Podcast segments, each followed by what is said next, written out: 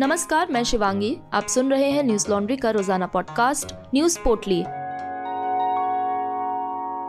आज है 22 जनवरी, दिन है शनिवार।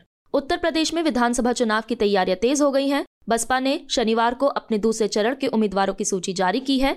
इस दौरान बसपा सुप्रीमो मायावती ने कहा कि यूपी चुनाव के दूसरे चरण के लिए 55 सीटों में से 51 उम्मीदवारों की सूची जारी की गई है और आज इनका ऐलान किया जा रहा है। उन्होंने आगे कहा कि मुझे उम्मीद है कि पार्टी के कार्यकर्ता कड़ी मेहनत करेंगे और 2007 की ही तरह बसपा की सरकार बनाएंगे। उन्होंने चुनाव के लिए हर पोलिंग बूथ को जिताना है, बसपा को सत्ता में लाना है का नारा भी दिया है। बता दें कि बुधवार को बसपा सुप्रीमो मायावती ने यूपी चुनाव के पहले चरण के मतदान के लिए शेष 5 सीटों के उम्मीदवारों का ऐलान किया था और 7 सीटों पर प्रत्याशी बदले थे। बसपा ने पहले चरण में कुल 12 उम्मीदवारों की घोषणा की थी। इसके अंदर शामली थाना भवन, मेरठ शहर, बागपत, गाजियाबाद, साहिबाबाद और बुलंदशहर के प्रत्याशी घोषित किए गए थे। वहीं इससे पहले कांग्रेस महासचिव प्रियंका गांधी ने बसपा सुप्रीमो मायावती पर निशाना साधा। प्रियंका गांधी ने कहा कि वह इस विधानसभा चुनाव में बसपा के लो प्रोफाइल अभियान पर आश्चर्यचकित हैं और क्योंकि राज्य में हो रहे चुनाव में बसपा ने अपेक्षित गति नहीं ली है। प्रियंका गांधी ने कहा कि 6-7 महीने पहले ऐसा लगता था कि उनकी पार्टी एक्टिव नहीं है। हमें लगा शायद वह चुनाव का इंतजार कर रहे हैं, लेकिन हम भी बहुत हैरान हैं कि चुनाव शुरू हो गया है, हम बीच चुनाव में हैं और उन्होंने चुप्पी साध रखी है। ये मेरी समझ के बाहर है। प्रियंका गांधी ने आगे कहा कि ये संभव है कि भाजपा सरकार मायावती पर दबाव बना रही हो। शनिवार को गृह मंत्री अमित शाह कैरान पहुंचे। उन्होंने घर घर जाकर लोगों से भाजपा उम्मीदवार मृगांक सिंह के लिए वोट मांगे। इस दौरान उन्होंने लोगों को सरकार के किए कामों के बारे में भी बताया। घर घर जाकर चुनाव आयोग ने प्रचार की अनुमति दी है। इस दौरान केवल 5 लोग जा सकते हैं, लेकिन अमित शाह के प्रचार के दौरान भारी भीड़ देखी गई। जैसे जैसे 5 राज्यों के चुनाव नजदीक आ रहे हैं, वैसे वैसे राजनीतिक दलों और नेताओं का प्रचार तेज हो गया है, लेकिन इस बार का चुनाव एक अलग अंदाज में हो रहा है।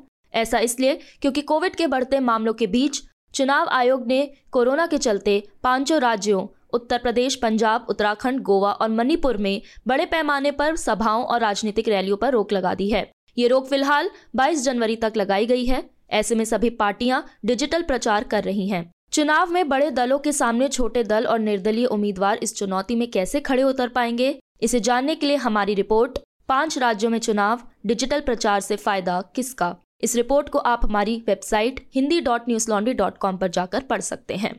गोवा के पूर्व मुख्यमंत्री और भाजपा के वरिष्ठ नेता लक्ष्मीकांत पार्सेकर सत्तारूढ़ दल से इस्तीफा देंगे। आगामी विधानसभा चुनावों के लिए पार्टी ने उन्हें टिकट से वंचित कर दिया। लक्ष्मीकांत पार्सेकर ने कहा कि मैं औपचारिक रूप से आज शाम तक अपना इस्तीफा सौंप दूंगा।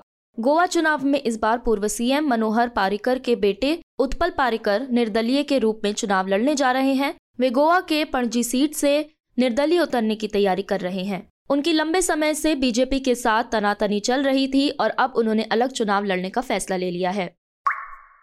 प्रधानमंत्री नरेंद्र मोदी ने शनिवार को देश के जिलाधिकारियों से बातचीत करते हुए देश को आगे ले जाने में बाधाओं को दूर करने के लिए आकांक्षी दलों की सराहना की।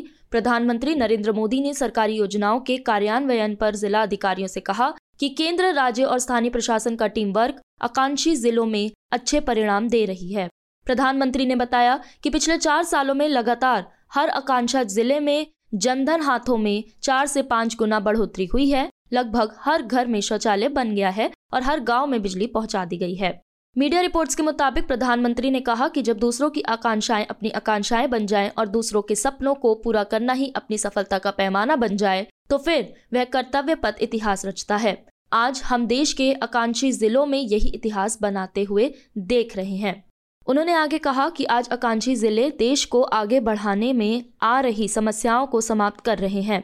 आप सबके प्रयासों से आकांक्षी जिले आज गतिरोधक के बजाय गतिवर्धक बन रहे हैं। आकांक्षी जिलों में विकास के लिए प्रशासन और जनता के बीच सीधा कनेक्शन और इमोशनल जुड़ाव बहुत जरूरी है। अच्छे शासन में जिला प्रशासन के महत्व पर प्रकाश डालते हुए प्रधानमंत्री ने कहा कि ये योजनाओं को लागू करने में सरकार की मदद करता है। उन्होंने अधिकारियों को क्षेत्र के दौरे और निरीक्षण के लिए विस्तृत दिशा निर्देश तैयार करने का सुझाव भी दिया। उन्होंने सिविल सेवकों से भी देश के लिए उसी उत्साह से काम करने के लिए कहा जैसा उन्होंने सेवा में पहले दिन किया था। विभिन्न राज्यों को अपने नागरिकों के लिए स्वास्थ्य, शिक्षा, बुनियादी ढांचा आदि में सुधार के लिए चुनौतियों का सामना करना पड़ता है। राज्यों के अंदर भी बड़े पैमाने पर भिन्नताएं हैं। कुछ जिलों ने अच्छा प्रदर्शन किया है जबकि कुछ ने कठिनाई का सामना किया है। ऐसे जिले जो अर्धविकसित क्षेत्र में आते हैं उनकी प्रगति में सुधार के लिए संगठित प्रयास करने की जरूरत होती है। देश भर में कोरोना के 3,37,704 नए मामले सामने आए हैं और 488 लोगों की मौत हो गई। इसी के साथ कोरोना के कुल मामले बढ़कर 3,89,03,731 हो गए हैं और मरने वालों का आंकड़ा 4,88,884 हो गया है। सक्रिय मामलों की बात करें तो यह 21,13,365 है। वहीं बीते 24 घंटों में 2,42,676 लोग कोरोना से ठीक भी हुए हैं, जिसके बाद कोरोना से ठीक हुए लोगों की संख्या बढ़कर 3,63,01,482 हो गई है। देशव्यापी कोरोना टीकाकरण अभियान के दौरान अब तक कुल 161.16 करोड़ कोरोना वैक्सीन लगाई जा चुकी हैं। देश में कोरोना का नया वेरिएंट ओमिक्रॉन भी तेजी से फैल रहा है। अब तक देश भर में इसके 10,050 नए मामले मिले हैं। बीते 24 घंटों में ओमिक्रॉन के मामलों में 3.69% की वृद्धि भी हुई है। कोरोना के बढ़ते मामलों के चलते विश्व स्वास्थ्य संगठन का कहना है कि लोगों को अब कोरोना की बूस्टर खुराक लगानी शुरू कर देनी चाहिए। WHO का कहना है कि बूस्टर खुराक लगाने की शुरुआत सबसे कमजोर लोगों से करनी चाहिए। शुक्रवार को संयुक्त राष्ट्र की स्वास्थ्य एजेंसी ने प्रेस वार्ता के दौरान कहा कि वह अब फाइजर बायो एंटेक टीके की बूस्टर खुराक की सिफारिश कर रही है, जिसे पहली 2 खुराक प्राप्त करने के लगभग 4 से 6 महीने बाद सर्वोच्च प्राथमिकता वाले समूह में लगाना शुरू किया जाना चाहिए।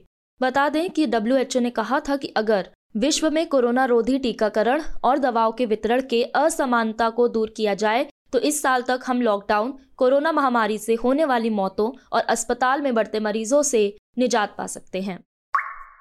मुंबई में शनिवार को 20 मंजिला रिहायशी इमारत में आग लगने से 7 लोगों की मौत हो गई और 16 लोग घायल हो गए। घायल हुए लोगों को भाटिया अस्पताल में भर्ती कराया गया है। NDTV की खबर के मुताबिक हालात स्थिर होने के कारण 12 लोगों को सामान्य वार्ड में रखा गया है, जबकि 3 की हालत गंभीर होने के कारण उन्हें ICU में भर्ती किया गया है।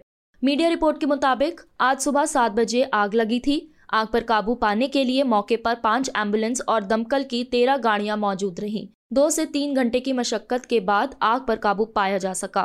महानगर पालिका के एक अधिकारी ने PTI को बताया कि इमारत की 18वीं मंजिल पर आग लगी थी। आग लगने के कारणों का अभी तक पता नहीं चल पाया है। वहीं मुंबई के मेयर किशोरी पडनेकर ने बताया कि इमारत के आसपास धुएं के कारण बुजुर्गों को सांस लेने में तकलीफ के चलते अस्पताल में भर्ती कराया गया और ऑक्सीजन सपोर्ट पर रखा गया है। आग को काबू कर फंसे हुए सभी लोगों को बचा लिया गया है। उन्होंने आगे कहा कि सुबह रिलायंस और वॉकहार्ट अस्पतालों ने आग पीड़ितों को भर्ती करने से इनकार कर दिया था। हम इस बारे में पूछताछ करेंगे। संयुक्त राष्ट्र के महासचिव एंटोनियो गुटेरस ने यमन में सऊदी के नेतृत्व वाले गठबंधन की ओर से की गई एयर स्ट्राइक की निंदा की है। हवाई हमले में मरने वालों का सटीक आंकड़ा स्पष्ट नहीं किया गया है। BBC की खबर के मुताबिक अंदाजा लगाया गया है कि हमले में कम से कम 70 लोग मारे गए हैं। आशंका है कि यह आंकड़ा अभी और बढ़ सकता है। संयुक्त राष्ट्र महासचिव ने कहा कि इस तरह के हमलों को रोकने की जरूरत है। उन्होंने अबू धाबी पर होती विद्रोहियों द्वारा किए गए हमलों की भी निंदा की है। वहीं अमेरिकी विदेश मंत्री एंटनी ब्लिंकन ने शुक्रवार को सऊदी के विदेश मंत्री फैजल बिन फरहान अल सऊद के साथ घटना को लेकर चर्चा की और नागरिकों के नुकसान को कम करने के महत्व को रेखांकित किया। बता दें कि सऊदी अरब के नेतृत्व वाले गठबंधन की सेना 2015 से हूती विद्रोहियों से लड़ रही है। इस युद्ध में अब तक 10,000 से अधिक बच्चों सहित 10,000 नागरिक मारे गए हैं और घायल हुए हैं। वहीं लाखों लोग विस्थापित भी हुए हैं और बड़ी आबादी भुखमरी की मार को झेल रही है।